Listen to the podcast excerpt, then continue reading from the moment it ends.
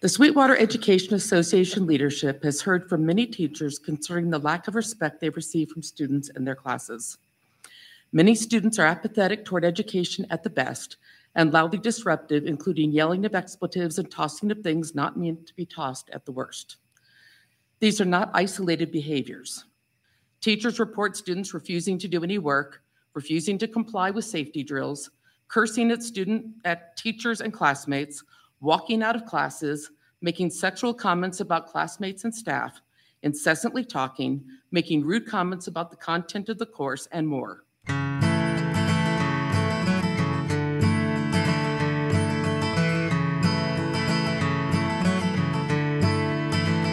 Well, was it that special? Another teacher's gathering complaining about students not being respectful. Hi, everyone. I'm Dr. Paul. And we're back with another astounding podcast. yes, we're a little bit better. The voice is a little bit better. We did the CAT scan yesterday. Gonna find out why our hearing is not still 100%. But we're better. And yes, that what you just heard here a little bit ago could be a complaint that has been registered throughout the country. Teachers having a problem with their students being unruly, being disrespectful, pounding some teachers into the into the tile. Hey, I've been there, done that a few times. Many years ago, doing some sub teaching before we went on and did something a little more important. And I'm telling you, public education, at least in the United States, is a joke. It's the prisoners running the prison. And why is that? Because of the worldview that says, you know what, we don't need God messing around in our, our affairs here. We could teach these students, and they're just going to bow down at our feet and do everything that we want them to do. I've got news for you. It doesn't work that way. The moment you kick God to the curb, you're going to have problems. And not just in your school. You're going to have problems in your family, in your government, in your law practice, just cleaning the streets. You're going to have problems. The nation that forgets God gets turned into hell. And look at what's happening all around us. Anyway, didn't mean to make that a long, protracted commentary by way of introduction. I want to welcome you to my worldviews here. We've been talking about the Christian Constitution, which is the book of Romans. And we're all the way to Romans chapter 8 and verse 18. And we're going to be taking a look at kind of a follow up of what we had talked about before. Because Paul had given us all a glimpse of hope amid all of our sin by saying, you know what? Those who are in Christ are no longer condemned, nor can they be because of their position in Jesus. This is good news. This is good news because there's so many people out there today who are spiritual or maybe religious that have no security at all. Why? Because they're depending upon themselves to be justified before God. And yet, it, God says, you know what? If you just trust me because of the faith that I have placed in you, so that you can trust me, all is going to be forgiven. There is no longer any condemnation. And the Apostle Paul is then going to follow up on this in Romans chapter 8, in verse 18, with more or less what some have termed as a termed as an already not yet type of scenario.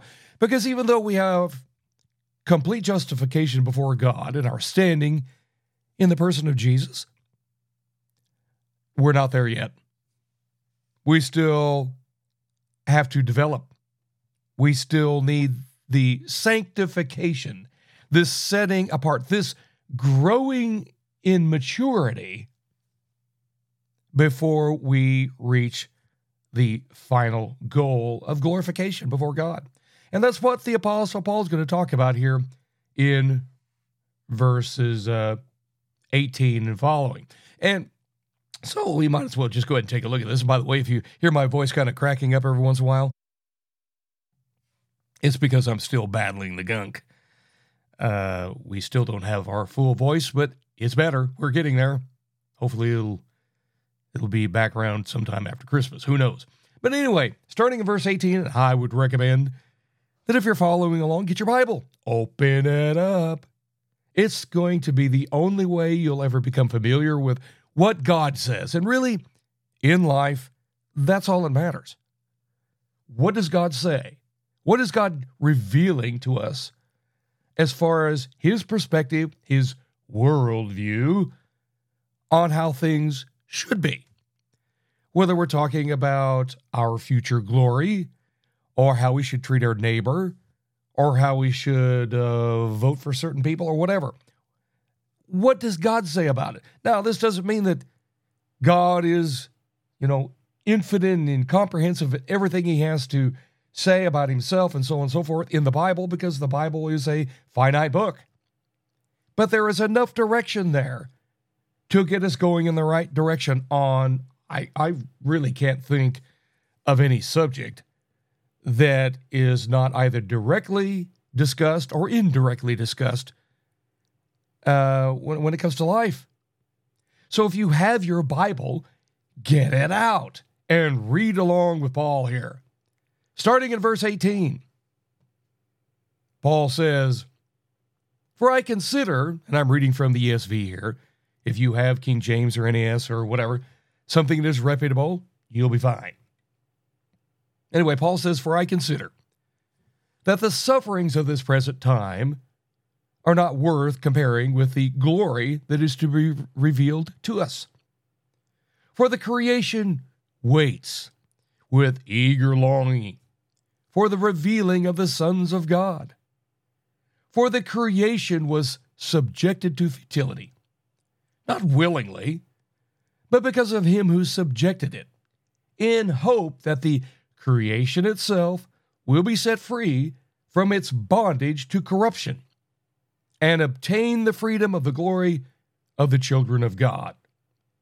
For we know that the whole creation has been groaning together in the pains of childbirth until now. And not only the creation, but we ourselves, who have the first fruits of the Spirit, groan inwardly as we wait eagerly for the adoptions as sons the redemption of our bodies. For in this hope we were saved. Now, hope that is seen is not hope. For who hopes for what he sees? But if we hope for what we do not see, we wait for it with patience. Likewise, the Spirit helps us in our weakness, for we do not know what to pray for as we ought, but the Spirit Himself intercedes for us with groanings too deep for words. And He who searches hearts knows what is the mind of the Spirit, because the Spirit intercedes for the saints according to the will of God. So let's kind of back up here and take a look at what Paul has said here. And I've more or less entitled this groaning for glory. Groaning for glory. Because in Paul's discussion here, like I said, following on the, the heels, there's no longer any condemnation for the for the saint of God. And by the way, if you are born of God, you are a Christian in the biblical sense that Jesus talks about being born from above, born spiritually, brought back from the dead in trespasses and sins to have a spiritual life whereby the Spirit of God indwells you.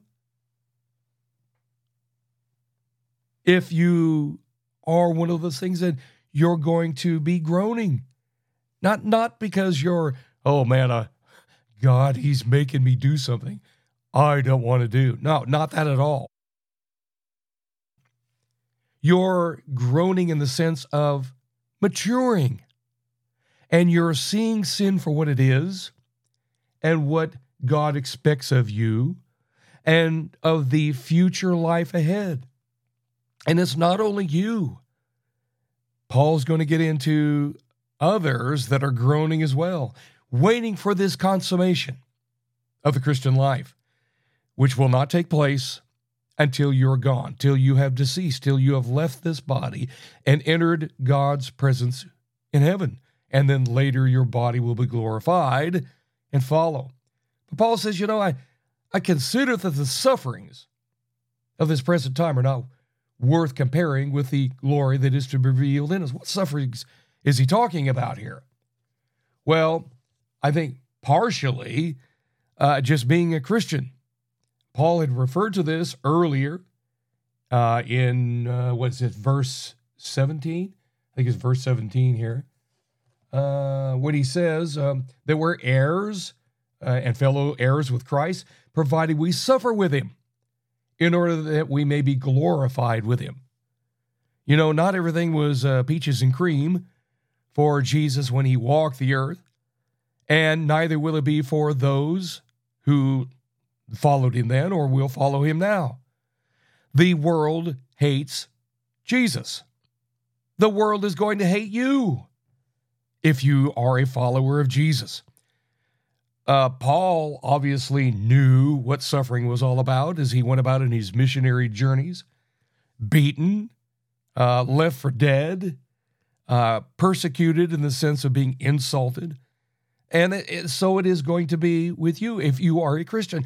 You know, there's this kind of, I don't know, dumbness, I just for lack of a better word, in Christian circles today that either says, you know what, to lead a Christian life means that you're not going to be persecuted. On the other hand, there's going to be those who say that everything that a Christian does is a is an object of persecution. Uh, somebody calls you uh, a dirty name or something like that, then you're being persecuted. We don't really understand what real persecution is today. We we just kind of go to extremes one way or the other, and we don't ever come back here. But to live a Christian life, and to have people demean you for what you believe, mainly because they're attacking God, they're not necessarily attacking you, uh, is to be persecuted. What did you stand for? What did you stand against?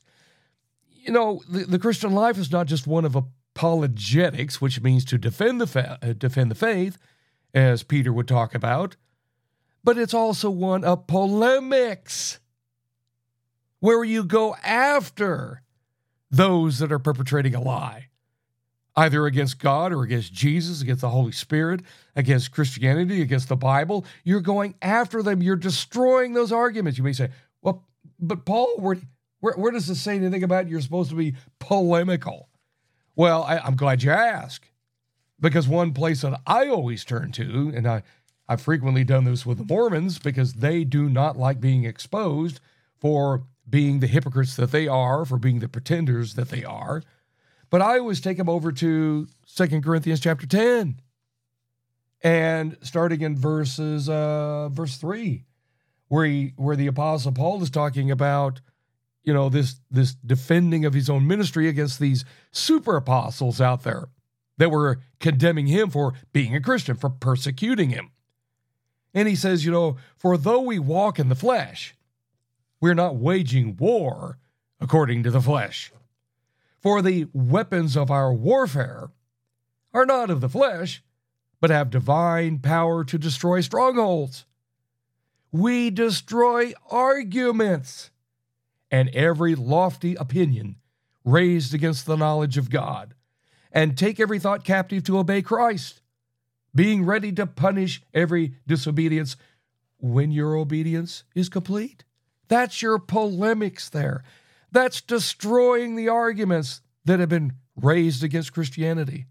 That's part of the Christian life. That's part of the suffering. Although sometimes, you know, there is great pleasure in destroying these arguments because it helps the detractors, the opponents, the critics, the hostiles of Christianity to see what Christianity is in light of their faulty arguments. So there's a certain joy there.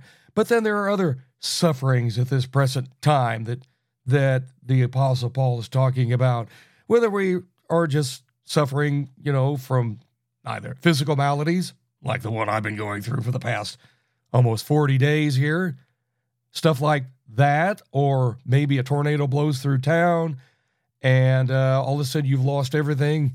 Uh, I think of Job in the in the Old Testament, the type type of persecution suffering he went through. There's all kinds of suffering, but the Apostle Paul says, you know what? In the grand scheme of things, they're not worth comparing with the glory that is to be, to be revealed. It, the, the ESV says to us, but the preposition that is being used here could also be translated in us. And Paul's going to talk about that a little bit more here shortly. Because you see, this body is not all that it's always going to be. Once the Christian goes on, he leaves this, this life, and at the consummation of time, and what Paul is talking about in the expectation later on, this body is going to be resurrected like Jesus and his body was resurrected after his death on the cross. And he received a glorified body. Christians can expect that in the future. I remember my my mother, who passed away probably was it six years ago, uh, talking about how much she hated growing old. Uh, and you know, the older I get, I can relate to that more and more. I don't like the idea of growing old. I, there's certain things I feel like I can't do that I sometimes think about and enjoyed in the past. I used to be a big, not big time, but I used to play basketball fairly well in my younger days. I was a, I, I could score, we put it that way. Uh, my idol, if, if you will, at that time was Pete Maravich. I tried to do the things that he did and did several of them, uh, with the exception I was five inches shorter than he was. but I could shoot the ball. Today, I cannot do those things. Uh, my body just will not uh, let me perform in that way like you used to. I used to play football. Uh, can't play football. Uh, can't play baseball. Now, I still officiate. I've talked about that before, but that's not nearly the same thing as actually getting out there and competing. My body just cannot do it. Uh, that said, though, one day and I remember talking to a friend of mine years ago, a basketball friend.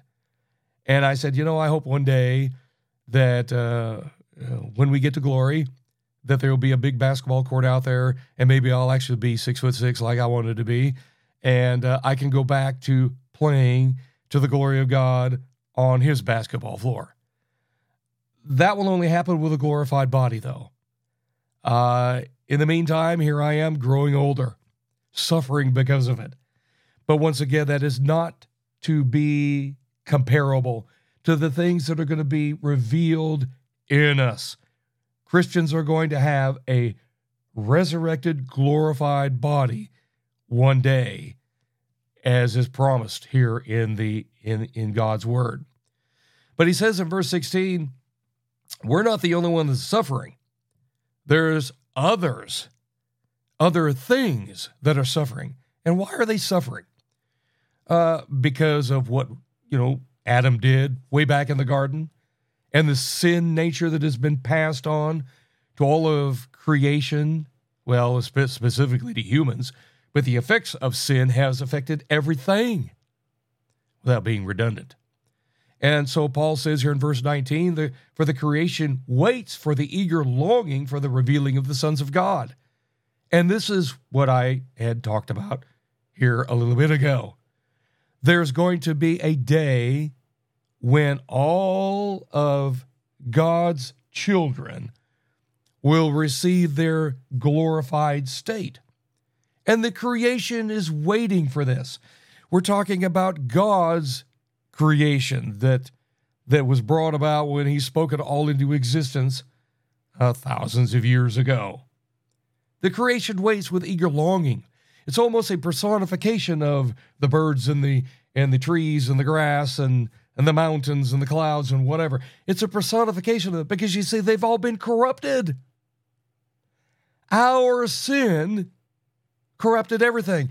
This is why when you know I hear people talk about specifically, you know, just just thinking about it here, those in the homosexual movement talking about, you know, that uh, there's nothing wrong with the love that they do because, you know, it's done in, in private.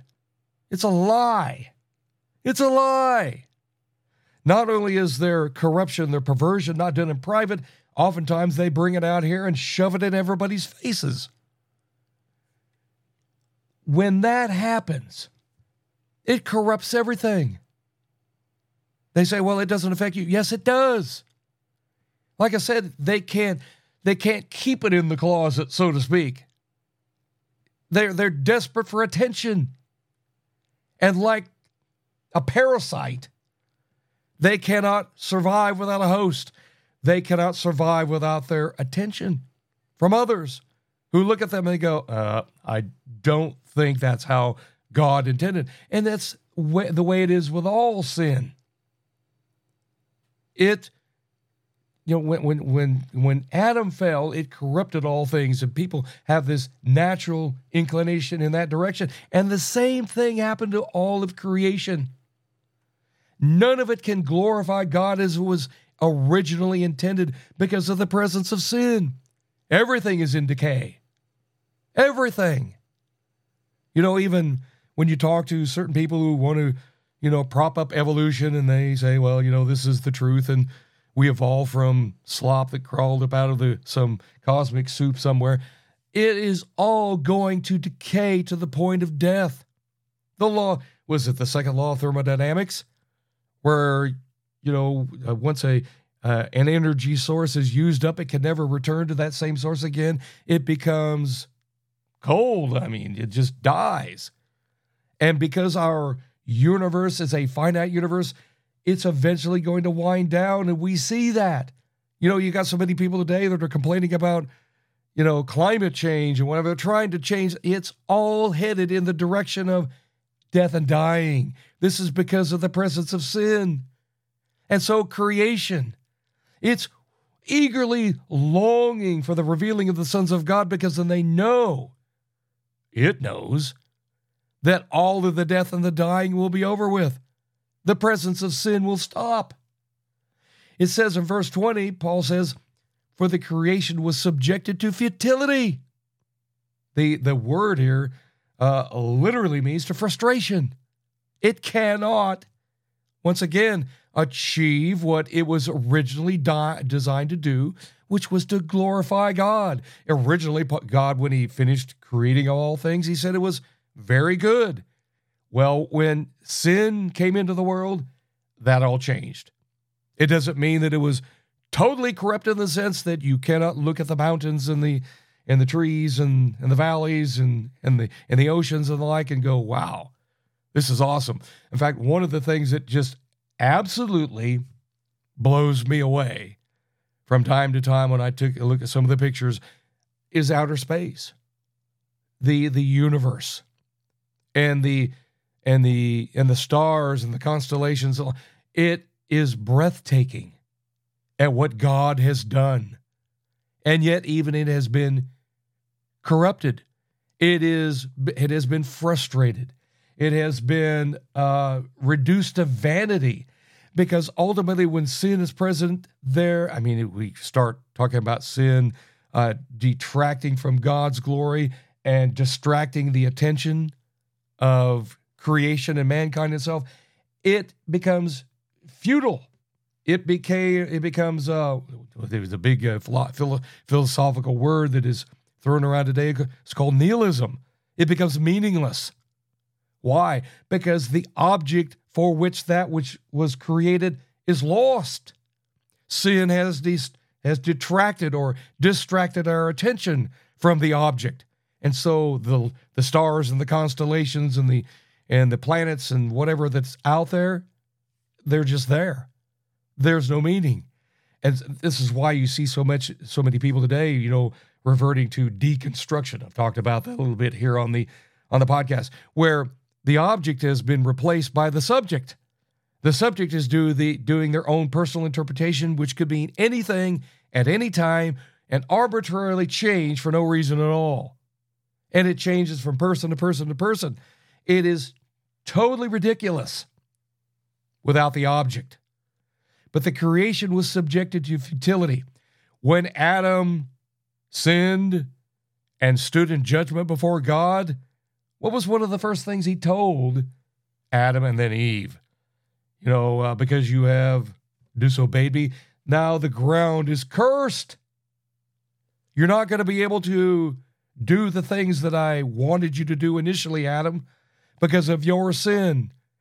And so the ground is going to be going to be cursed. You're not going to be able to to enjoy it like you used to. There's going to be thorns and briars and nettles and and all of those neat things that cause man problems today, the, the weeds, if you will. And, and this is what is almost makes it humorous sometimes when I hear people who are big promoters of, you know, doing dope, uh, you know, legalizing marijuana. And they say, well, you know, marijuana was around in the beginning. No, it wasn't. Weeds or weed was part of the curse. It wasn't around in the beginning. It wasn't called very good. It became, you know, subject to Adam's sin. So the the the big exponents of all this, you know, to try to promote it so they can go out, and get high, get stoned or whatever. Uh, no, it, it, that wasn't part of God's original design that you go out there and be stoned. That's part of the curse and creation was subjected to this, not of its own will. Once, once again, Paul personifies all of creation. And this is because God did this. In what for what reason though? In the hope in verse 21 that the creation itself will be set free from its slavery. ESV here as bondage, but from its slavery to corruption this is part of the curse. This is part of what we did as human beings to all of creation. And it's kind of a curious thing now today that once again you have all the climate change people out there uh, clamoring to shut down know, oil and coal, and we're going to all live by uh, wind, wind generation stuff like that is all corrupt as well. They're still trying to do to the earth uh, you know, these uh, do gooders who think they're do gooders, these pagan worshippers of the earth, they're doing things or trying to impose policies upon people to try to preserve something that really, you know what, is corrupt because ultimately they don't care about people like you and I. They're only caring about themselves. In fact, I saw something. What was it? Uh, uh, Jeff Bezos the other day was saying that he would like to see a trillion people uh, exported to outer space to live on little space stations in these cubicles or not really cube pods, and then they can come back to Earth uh, on vacation. That is laughable. That's a joke. Earth is where human beings are intended to be. That doesn't mean they can't explore, but Earth is where humans' home is. And yet you got clowns like Jeff Bezos that is out there saying, you know what, I want you to live in outer space and you can come back here for vacation. Because you see, originally, oh, not originally, but this place is designed for me, for all the wealthy people. Well, once again, that's part of the corruption that not only infuses his mind, but what he wants to impose upon everybody else and upon creation itself. But God has subjected all of creation to that type of corruption, whereby that one day, because of the redemption of mankind in the person of Christ, would be set free from that slavery and obtain the freedom of the glory of the children of God. Creation is waiting for that. When that consummation takes place, then it will be set free from the sin that has been subjected to. As I was saying before, you know, and when the, when the homosexual crowd wants to go out there and do things they say is a private, no. Sin is all pervasive. It's going to affect everything at all times. Uh, maybe not to the nth degree, uh, but certainly it is subject to the wrath of God. And as Paul had pointed out earlier, uh, the more that we try to suppress that truth about it, the more we subject ourselves to the wrath of God. Now, Paul says here in verse 22 For we know that the whole creation has been groaning together in the pains of childbirth until now. Now, I've never had children. I don't expect, being a male, that I will ever have a child. Uh, I know that, that that God has designed women to have children, and in certain instances, not in not not being there live and in person, but they go or they undergo a great amount of pain to have children. God had promised that to Eve way back in the in the beginning when, as I said here a little bit ago, when Adam and Eve fell, uh, a curse was placed upon humanity and all of creation. Well, part of her curse was, or part of the woman's curse was to have pain during childbirth. But Paul uses that as an example here of the kind of groaning that creation is going through, uh, waiting for the consummation of, of humanity. It's like the pains of childbirth until now. And it will be that way until, once again, all is fulfilled. All has been consummated for, for mankind to receive its glorification. And Paul says, We know this. We constantly know this. All you have to do is take a look around, uh, which, you know, almost begs the question how many people actually look around and observe what's going on in creation? Uh, we, like I said, you've got a few climate change people out there that are trying to preserve the world for their own purposes. But you know, how many people take a look at like we're getting getting ready to have rain here, which is going to be a good thing. But sometimes that rain here in Texas brings us big gigantic spinning tornadoes and big hail and uh, in other places it's going to be a major league blizzard. Uh, but how many people take a look at that and they go, uh, is that part of God's judgment here? Is that something that is causing the creation to groan? And the answer would be yes. But oftentimes, what we do is we ignore that. Oh, yeah, we see the tornado. Oh, we'll experience the blizzard. But we don't account or take into account that God is the one who is subjecting us and creation to judgment because of the sin that took place way back in the beginning. We usually say, well, Mother Nature does this, or Mother Nature does that. That's all paganism. There's no Mother Nature. There's Father God, who, who is absolutely sovereign in all of the things that he does. He's the one who brings the calamity upon the earth. He's the one who brings the peace upon the earth. He's the one who does these things, and nothing escapes his attention. There is no Mother Gaia there's no Mother Earth. They don't do anything. They don't exist except in the minds of those who are trying to suppress the truth of God in their own unrighteousness.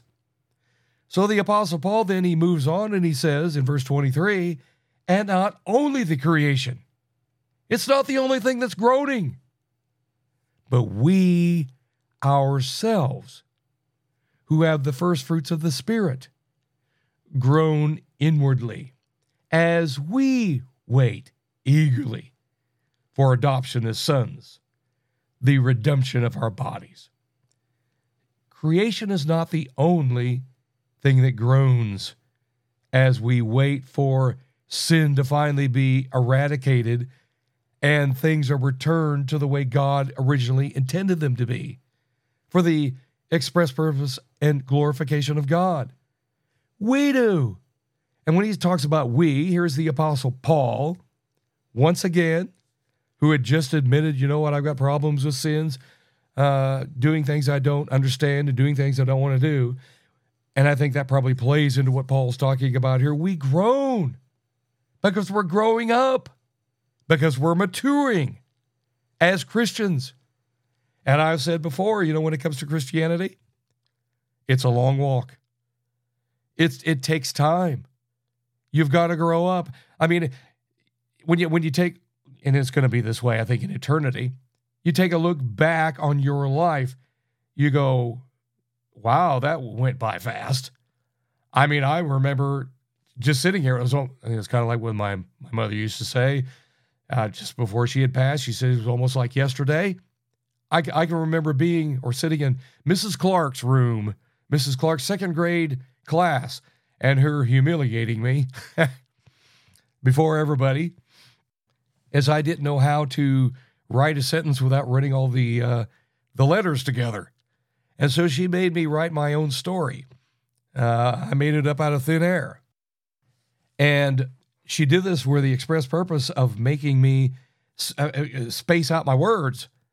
Uh, I, I, I wasn't allowed to write like a lot of, of Hebrews did.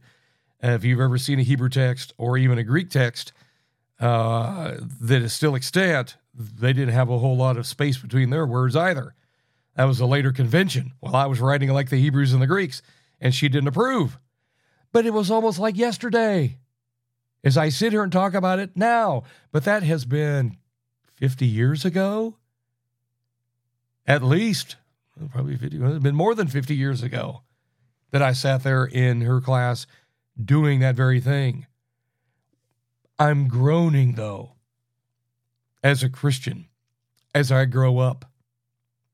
Just like I groaned back then sitting in Mrs. Clark's room, groaning on how to write up and write a, a sentence never thinking, you know what, in a few years I was going to be writing a PhD dissertation. Wasn't even remotely close to being anything on my mind at the time. But I did it. As I grew up and learned how to write and research and think and so on and so forth. It's that way with the Christian life. As we grow up and we mature and we see where we came from, who we are today, and where we're going, we long for that. He says, We long, we groan inwardly as we wait eagerly for the adoption of sons. Now, once again, this is an already not yet scenario because, once again, Paul had already talked about this. You know, the adoption part. In uh, verse uh, 15, he says, For you did not receive the spirit of slavery to fall back into fear, but you've received the spirit of adoption as sons by whom we cry, Abba, Father. We've already received that adoption. It's just not been consummated It has not been fulfilled yet. We have not realized in a spiritually mature way what that all entails. It is still an expectation. It's something to come. It's something to look forward to. It's something the world doesn't have. The world has no hope. It has no expectations. They just look from for day to day in the next ball game or maybe uh, the next concert or the next TV program with the idea that you know what once once we're dead that's it. That's not the Christian ideal though. We have as Christians this groaning inwardly, this expectation of things to come. And he says we have the first fruits of the Spirit. I've I, when I when I first read that, I thought about know, what what is he talking about here? The first fruits of the of the Spirit. And the more I thought about it, I'm going, you know what? Really, what he's talking about here is the Christian has the Spirit, the Holy Spirit, the very indwelling of the Spirit. And really, this is what spurs on this expectation of later on because that's what life is. We have real life that's before us. It's going to be glorious. not to be, you know, so uh, heavenly minded, to be that, that you're earthly worthless type of glorious thoughts, but it's something that pertains to what real life and meaning is all about. It's not about playing basketball or writing stories. It's about glorifying God in the way He intended creation to be. And He says, you know what? Part of that that groaning is this expectation of the redemption of our bodies. We've already been redeemed, but our physical bodies have not. Once again, I don't look forward to getting older and more creaky and more crotchety and and uh, more arthritic and whatever. I don't look forward to those things. Uh, but if that's the way that God intends it to be until it's time to call me home, I can say, you know what? Glory be to God. I don't enjoy the aches and the pains, but God has promised me something bigger, something better. And to me, that's even more good news. Not only is my sin forgiven, but the curse of the sin and the decay of the body is soon to be put aside, and God will give me a new one one that will last forever, one that will not become crotchety and creaky and arthritic, uh, one that will be able to endure day after day after day uh, what God has for me to do in heaven one day. And, and, and he goes, as you know, this is this is what really what hope is about.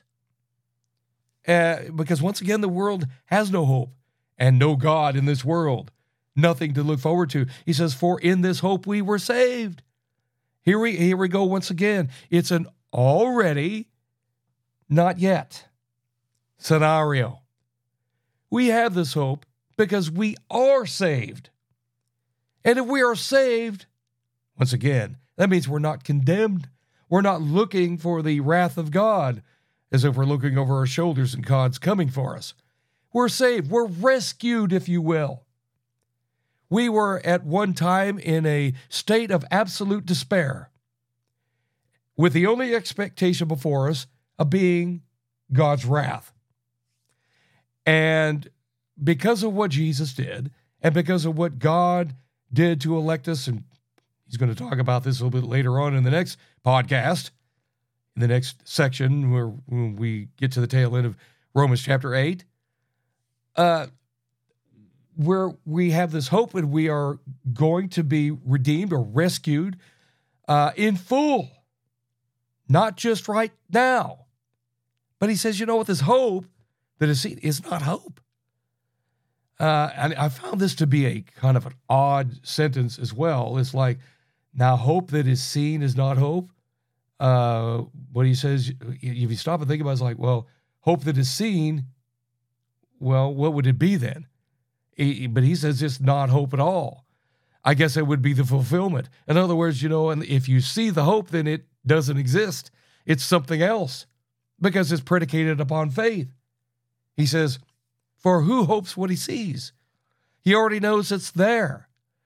And I think this is by God's design as well. Because the just shall live by faith. They're going to depend upon what God has said, uh, not necessarily what he has, you know, propped out there for us, and let us be the final arbiters of all that is true and virtuous and wholesome. Uh, this is kind of the whole, you know, uh, worldview that we see today for those who are not Christians. They want to think that, you know what, it's what I see, what I hear, what I taste, what I touch, and what I uh, smell. That is the standard by which we should live, uh, by how we should determine what is true and what is false. And I'm telling you, that's only going to take you so far. God expects us to live by faith. And because of what we see that's coming down the pike, because of what God has promised, we have hope in that. We trust in that. We believe in that. It's objective because it's not something of our own contrivance. He says in verse 25, But if we hope for what we do not see, we wait for it with patience. And I'm telling you, I'm probably one of the least patient persons around when it comes to certain things. I want things done on time in a certain way, and and uh, I, I have become very impatient. Uh, and I can honestly say, you know, sometimes when I think about the life that God has promised, sometimes I get impatient. I want to hurry up the process. I want to see the wickedness stopped. And there is so much of that in the world today. But I've got to wait. I've got to wait for God's final word, the final final declaration on my being as well as what's going on in creation. And because uh, I trust God, because of what He has done in me, I wait patiently, uh, which is just does doesn't come naturally to me, but I wait patiently. You know, some would say this is uh, uh, you know they they criticize this saying, well, this is you guys, you know, your your perseverance of the saints because he's talking about patience here. That, that's just not true. It's right here in front of us. It's right here in front of us. This perseverance on the part of the saints is part of being a Christian and is part of trusting God for what he has said. And so he also then he, he goes on in verse 26 and he says, likewise. You know, it's not just creation that is groaning. It's not just human beings that are groaning. But guess who else is groaning? It's the Spirit Himself. He says, likewise, this Spirit helps us in our weakness, for we did not know how to pray for uh, pray for uh, for for we do not know what to pray for as we ought, but the Spirit Himself intercedes for us with groanings too deep for words. The Spirit helps us in our weakness. The impatient people like me, those who, you know, are trying to lead lives that are of a godly nature and are unable, that see the law for what it is, and then say, you know what, I'm trying to obey you, Lord, but even no matter how hard I try, I fall on my face. I am weak, but you are strong. I'm praying to you, Lord, for strength, for increased faith for the ability to obey you, God. But I can't. And that's where the Spirit comes in and intercedes. He says, We do not know what to pray for as we ought. Ought is a, is a moral word. We don't pray for what uh, pray for as we ought. We morally should pray. But you may ask yourself, well, if if the Spirit is doing this, why shouldn't we? Why should we? Why do we need to pray if, if the Spirit is already doing it? Because what number one, it is a command of God. God wants us to commune with Him. God is not, you know, uh, off into the distant, just kind of wound up the universe and let it run to its end, as we talked about before. He's not of the God of the deists. God is personal. God is a communicative God. He does it through his revelation in his book here, in his inspired words. He does it in creation. He does it in his son. God has gone out of his way to communicate with humanity, and he does it with his spirit. We don't know how to pray as we ought to in a moral way, as a moral fulfillment or obligation to God. But the Spirit Himself intercedes for us with groanings too deep for words. And when you really think about that, you go, wow. He intercedes. I mean, later on, we're going to see where the uh, where Jesus Christ intercedes for us. Here we have the old Trinitarian thing going on. You have the uh, you have God the Father and the Spirit and Jesus, all three in communication with each other in our behalf. If that isn't love, I don't know what is. We're not left to ourselves to try to figure it out. The Spirit wants the best for us in our communication with God that we can't do on our own. because of our weakness, because of our inability, because of our sin. He intercedes with groanings too deep for words. And then he says in verse 27 And he who searches hearts knows what the mind, what is the mind of the Spirit. Well, who is that? That's God Himself. We've seen this before in in the in the Bible, where God uh, intercedes or He uh, He ser- actually searches. Uh, you know, the, our minds, our hearts. In uh, in First Samuel sixteen seven, it says, uh, "But the Lord said to Samuel, Do not look on his appearance." or on the height of his stature, because I've re- because I've rejected him. For the Lord sees not man as man sees. Man looks on the outward appearance, but the Lord looks on the heart. He looks on our heart today. He sees your heart as you're sitting here listening to me stumble my way through another podcast. He sees that. He says, Are you doing this for the right reason? Now, I know that that podcaster there, he's doing the best he can. What have you done to try to encourage him? Are you doing it for the right reasons? Are you critical of him?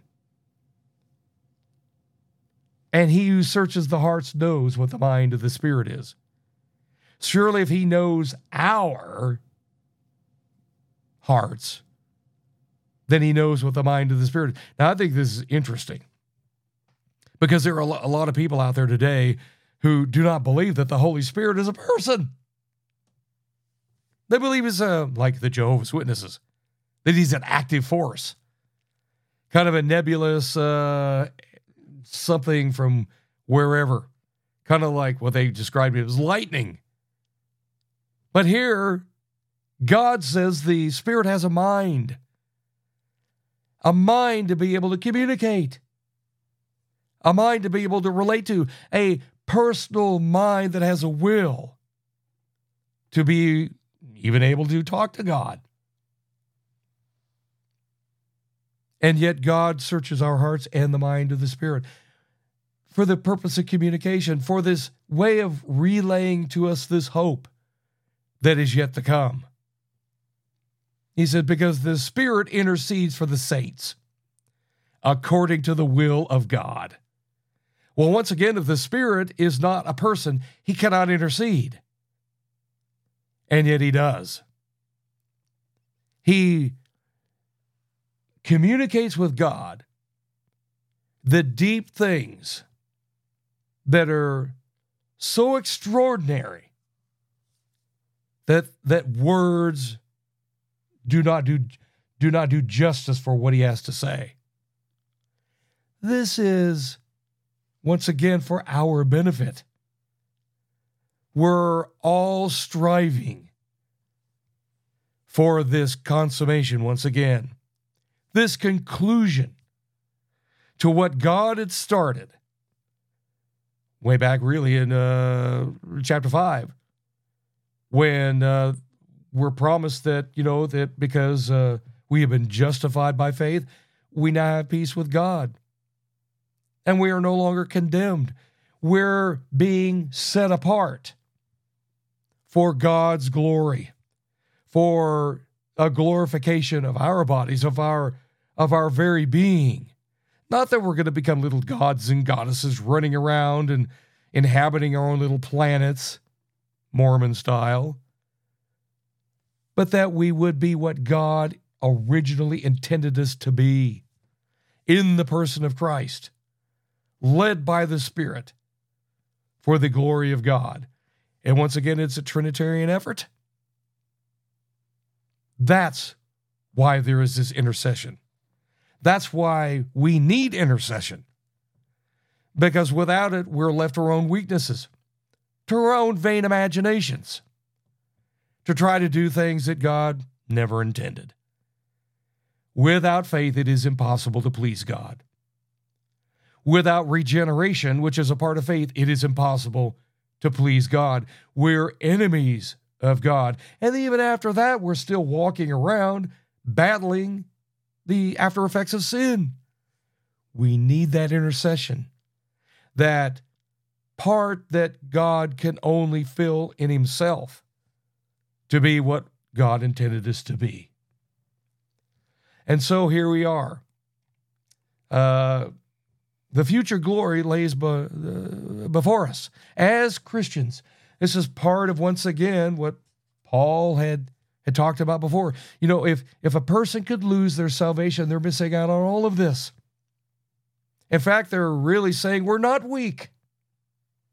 We're capable of doing uh, what God says that only He could do. And yet, the Apostle Paul makes it per- perfectly clear. Uh, we're not there yet. We're still going to stumble. We're going to fall. We're going to suffer. Not only from the persecutions from the outside world, but from our own sin, from our own growing up. We're still going to suffer. But God is there via His Spirit, leading the way to the final consummation, the final hope that lays before us.